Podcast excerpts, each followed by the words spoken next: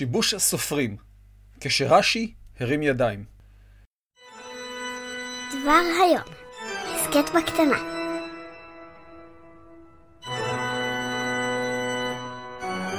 צריך להתחיל. שלום וברוכים הבאים לדבר היום, הסכת בקטנה, ט"ו במרחשוון, שנת 914 למות רש"י, גיבור הפרק. קצת משונה לי לציין תאריך בין פחות מאלפיים שנה, אבל רש"י בהחלט מצדיק סטייה מהתלם. שם הפרק, שיבוש סופרים, כשרש"י הרים ידיים. אמנם הכרזתי בעבר שהפרק נקרא טעות סופר, אבל גם אני סובל משיבוש הסופרים. מחילה. גם פרק זה הוא בחסות דוקטור ירון הראל, רפי שביט, מוטי יחזקאלי ואלעד אבן, תומכי הפטריון העיקרים. ולפני הפרק, בשורה טובה.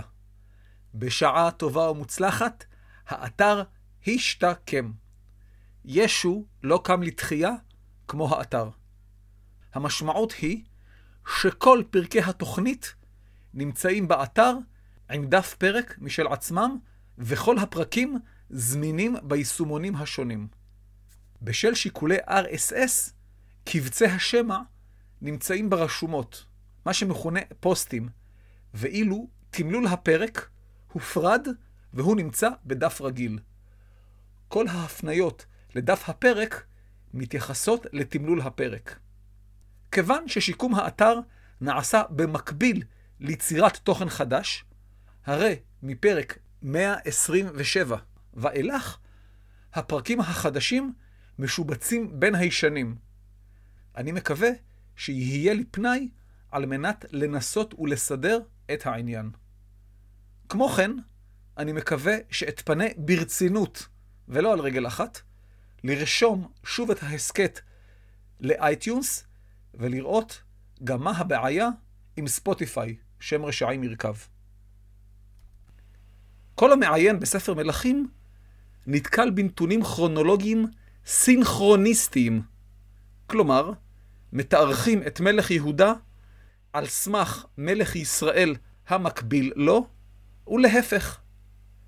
התיארוך ההדדי מתבסס על העובדה כי שתי הממלכות התקיימו במקביל עד חורבן ישראל. כך למשל, ציטוט, בשנת 26 שנה לעשה מלך יהודה, מלך אלה בן בעשה על ישראל בתרצה שנתיים. סוף ציטוט. בהיעדר נקודת ייחוס קבועה, כמו בריאת העולם, לידת ישו או הגירת מוחמד, התיארוך הוא יחסי. מי מלך בימי מי, מי קדם למי, ומי בא אחרי מי. בפרק עתידי, על הכרונולוגיה במזרח הקדום, נרחיב בנושא זה. עם זאת, כל ניסיון ליצור רצף כרונולוגי רצוף וברור של מלכי ישראל ויהודה, יגלה כי הנתונים הכרונולוגיים בספר מלכים בעייתיים מאוד, בלשון המעטה. ישנן אי-התאמות העולות מהחישובים השונים וסתירות ממש הפזורות מלוא החופן בספר מלכים. כך למשל, מניין השנים בין רחבעם לעתליה בממלכת יהודה מסתכם ב-95 שנה. ואילו מניין השנים בין ירובעם, שעלה לכס באותה שנה של רחבעם, ויהוא, שעלה לכס בה בשנה של עתליה, מסתכם ב-98 שנה. מה שלא ייתכן. חוקרי המקרא הביקורתיים מסבירים את הסתירה ואי ההתאמה בשיבושי העתקה, מקורות שונים וכיוצא בזה. אבל פרשני המקרא המסורתיים אינם יכולים לנקוט גישה דומה, כי הטקסט הוא מקודש בעיניהם. הם נאלצים, לא פעם, להפגין גמישות של נערת גומי בקרקס הסיני, על מנת ליישב את הסתירות ואי ההתאמות. גדול פרשני המקרא, הלא הוא רש"י, התמודד גם הוא עם הבעיה. רש"י הוא פרשן ימי ביניימי שחי בצרפת בין השנים 1040 עד 1105 לספירה, ושמו המלא הוא רבי שלמה יצחקי. בפרקים עתידיים נתייחס גם לכתב רש"י וגם למסופר על בנותיו של רש"י שהניחו תפילין. רש"י לא פתר כל קושי כרונולוגי, אלא רק קשיים המשבשים את רצף השנים של המלכים השונים. כלומר, אם סידור שנות המלוכה, לפי פשוטו של מקרא, יצר פער בין אב ובנו, רש"י נחפז לעמוד בפרץ. ברוב המקרים, רש"י התבסס על דברי חז"ל. בעיקר אלה המובאים במדרש סדר עולם רבה. סדר עולם רבה הוא חיבור העוסק בכרונולוגיה של עם ישראל מימי האדם הראשון ועד מרד בר כוכבא. החיבור הוא כנראה מימי הביניים המוקדמים, הגם שהוא מיוחס לתנא רבי יוסי חלפתא, כלומר ימי המשנה והתלמוד, כמה מאות שנים קודם לכן. אם חגגתם לפני חודש וחצי את ראש השנה של שנת 5780 לבריאת העולם, הרי מספר זה מתבסס במידה לא מעטה על סדר עולם רבה. ברוב המקרים, רש"י הצליח ליישב את הבעיה כך או אחרת. אך בשני מקרים הוא נאלץ להודות שיש פה בעיה שגדולה על מידותיו. על אחזיה בן אחאב, מלך ישראל, נכתב, ציטוט, אחזיהו בן אחאב מלך על ישראל בשומרון בשנת 17 להושפט מלך יהודה, וימלוך על ישראל שנתיים. סוף ציטוט. על יהושפט, המלך לפיו תיארכו את אחזיהו, נכתב, ציטוט, ויהושפט בן עשה מלך על יהודה בשנת ארבע לאחאב מלך ישראל. סוף ציטוט. אחאב בן עמרי מלך 22 שנה. כלומר, יהושפט ואחאב מלכו במקביל במשך 18 שנה. 22 שנות מלכות אחאב, פחות שנה ארבע לאחאב, בעלה יהושפט. כלומר, אחאב נפטר בשנה ה-18 של יהושפט. על יורם בן אחאב, אחיו של אחזיה שהחליף אותו, לאחר שאחזיה מת בלא בנים, נכתב, ציטוט, ויהורם בן אחאב מלך על ישראל בשומרון בשנת 18 ליהושפט מלך יהודה. סוף ציטוט. רגע, אחזיה עלה לשלטון בשנה ה-17 של יהושפט, שנה לפני מות אביו לכאורה, הוא מלך שנתיים. כלומר, הוא נפטר בשנה ה-19 של יהושפט, 17 ועוד 2. אחיו, יורם, לעומת זאת, עלה לשלטון בשנה ה-18 ליהושפט, שנה לפני שאחזיה מת, אך בשנת מות אביו. מה קורה פה? איך שלא נסובב את זה, המספרים לא מתכנסים. רש"י שנזקק לעניין כתב, ציטוט, בשנת 17 ליהושפט. כרגיל, ציטוט הפסוק הבעייתי. יש מתמיהים על המקרא הזה, ואני מוסיף בצדק. שימו לב איך רש"י מקטין את חומרת הבעיה, בציינו שיש המתמיהים. כלומר, מי שמבין לא מתפלא. אז אני רש"י אסביר למתקשים בינינו. ונמשיך. לפי שנאמר באחאב, מלך 22, וביהושפט נאמר שעמד בשנת ארבע לאחאב. נמצא שכלו ימי אחאב בשנת 19 ליהושפט. שימו לב, רש"י מתחיל לספור ליהושפט בשנה חמש לאחאב. ונמשיך. וכאן הוא אומר שמלך אחזיה בשנת 17 ליהושפט, רש"י העלה בקצרה את הבעיה, והנה הפתרון. אך בדקתי ומצאתי ברוב מלכי ישראל שאינו מדקדק במניין שנותיהם. סוף ציטוט. רש"י כתב כי הסופר אינו מדקדק במניין שנותיהם של מלכי ישראל. הערה מפתיעה, שבהחלט פערה את ליסטי כשנתקלתי בה לראשונה. מהערה זו משתמעת הודאה בנתונים שגויים בספר מלכים. הודאה שסופרי ימי קדם לא דייקו בספירתם. השימוש בבינוני אינו מדקדק, מלמד שלפי רש"י, היה זה מצב מתמשך ולא אירוע חד פעמי. בואו נראה מקרה נוסף ומורכב. על ירובעם השני, אולי גדול מלכי ישראל, מלבד אחאב בן עמרי כמובן, שמלך כמה דורות אחריו, נכתב, ציטוט: בשנת 15 שנה לאמציהו בן יואש מלך יהודה, מלך ירובעם בן יואש מלך ישראל בשומרון 41 שנה. סוף ציטוט. אמציה מלך יהודה מלך 29 שנים. יוצא אפוא שאמציה מת בשנה ה-15 של ירובעם השני. 29 שנות מלכות, פחות 15 שנה, הם 14 שנה, בה הם הלכו בו זמנית. על עוזיה, או עזריה, בן אמציה נכתב, ציטוט, בשנת 27 שנה לירובעם מלך ישראל, מלך עזריה בן אמציה מלך יהודה. סוף ציטוט. אם אמציה אבי עוזיה מת בשנה ה-15 לירובעם, איך עוזיה בנו עלה בשנה ה-27 לירובעם? כיצד נעלמו 12 שנים? רש"י פתר את העניין באלגנטיות. ציטוט: אפשר לומר כן? אי אפשר, לכן הוא מסביר. והלא עוזיה וירובעם מלכו כאחת, כמו שפירש בסמוך.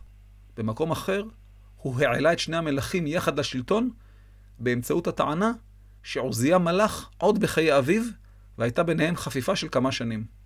אלא מה תלמוד לומר בשנת 27 לירובעם מלך עזריה? שמלך מלכות מנוגעת. ללמדנו שנתנגע בשנת 27 למלכותו. סוף ציטוט. רש"י ייחס את הציון 27 לשנה בה לקה עוזיה בצרעת, מלכות מנוגעת, כמסופר בספר מלכים, ולא לתחילת מלכותו. מתוחכם, אבל עוזיהו עוד יגרום לבעיה גדולה. ירובעם השני עלה בשנה ה-15 לאמציה ומלך 41 שנה, כמו שקראנו מקודם. עוזיה מצידו עלה בשנה ה-27 של ירובעם השני. כלומר, ירובעם השני מת בשנה ה-15 של עוזיה מלך יהודה. מהשנה ה-27, כולל אותה שנה, ועד השנה ה-41, 15 שנה. על זכריה בן ירובעם נכתב, ציטוט, בשנת 38 שנה לעזריהו מלך יהודה, מלך זכריהו בן ירובעם על ישראל. סוף ציטוט. אם ירובעם השני מת בשנה ה-15 לעוזיה, ובנו זכריה עלה לשלטון בשנה ה-38 של עוזיה. לאן נעלמו 22 שנה? אם זכריה עלה בשנה ה-16 של עוזיה, או 23, אם הוא עלה בשנה ה-15. בפירוש על אתר, כלומר לפסוק הנדון, רש"י סחט כל טיפה מחוכמתו והתבסס על כמה הנחות יסוד. ציטוט: בשנת 38 שנה לעזריהו, מלך יהודה, מלך זכריהו. עד כאן הציטוט המקובל. אף מכאן יש ללמוד שמלך עזריה, הוא עוזיהו מלך יהודה, משמת יואש מלך ישראל, 15 שנה בחיי אמציה אביו. הנה תקופת החפיפה שרש"י ייחס לאמציה ועוזיה, אב ובנו, הגם שבמקרא אין כל זכר לעניין. אבל הוא היה חייב להזיז את עוזיהו לאחור, כך שעוזיהו יעלה לשלטון 15 שנה לפני מות אביו, יחד עם ירובעם השני, לכאורה. ונמשיך. שאם לא עמד, כלומר מלך, עד שמת אביו, נמצא שלא עמד עד שנת 15 לירובעם בן יואש. זה החישוב שעשינו מקודם.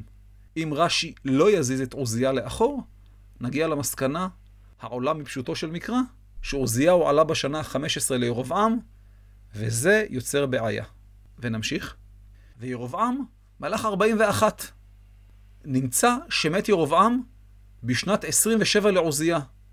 למרות שהוא דחף את עוזיה אחורה, עדיין יש פער של 11 שנה, אותו יש לסגור. ונמשיך.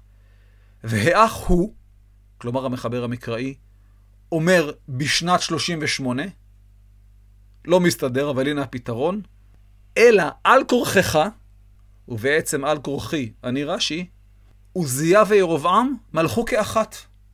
קביעה מעניינת, המזיזה את ירובעם לאחור כדי ליישר קו עם עוזיה.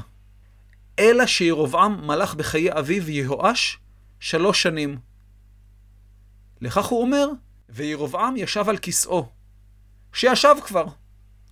רש"י מתפלפל פלפול לשוני על מנת להצדיק את הזזת ירובעם לאחור. ונמשיך. ועוזיה עמד משמת יואש ומלך ירובעם מלכות שלמה. כלומר, התחילו למנות בה בשנה בה ירובעם מלך לבד. כך הוא העלה, במרכאות, את שניהם לשלטון באותה שנה. והנה הדבר המעניין, ובסדר עולם, הכוונה סדר עולם רבה, ראיתי שירובעם מלך בחיי אביו שנה. בעיה, חז"ל אומרים אחד, הוא אומר שלוש. ואיני יודע אם שיבוש סופרים הוא, שאינו יכול ליישב בשנת 38 לעזריה מלאך זכריה, אלא בעניין זה. סוף ציטוט. זה קצת מורכב, אז אני אסביר בחלקים. רש"י צריך להרוג במרכאות את ירובעם בשנה ה-38 של עוזיה, ולא בשנה ה-15, כפי שעולה מפשוטו של מקרא, כדי שזכריה יעלה באותה שנה, וכך אין פער בין מות האב לעליית הבן. בתור התחלה הוא הכריז שהם, עוזיה וירובעם, התמלכו יחד, לכאורה. בנוסף, רש"י דחק את ירובעם לאחור שלוש שנים. כך שירובעם השני מלך לכאורה בחיי אביו שלוש שנים. באופן זה, הוא אישר את ההדורים. שנה ארבע לירובעם היא גם שנה אחת לעוזיה, ובעצם שניהם עלו יחד לשלטון. ירובעם שמלך שלוש שנים יחד עם אביו, הפך למלך בודד.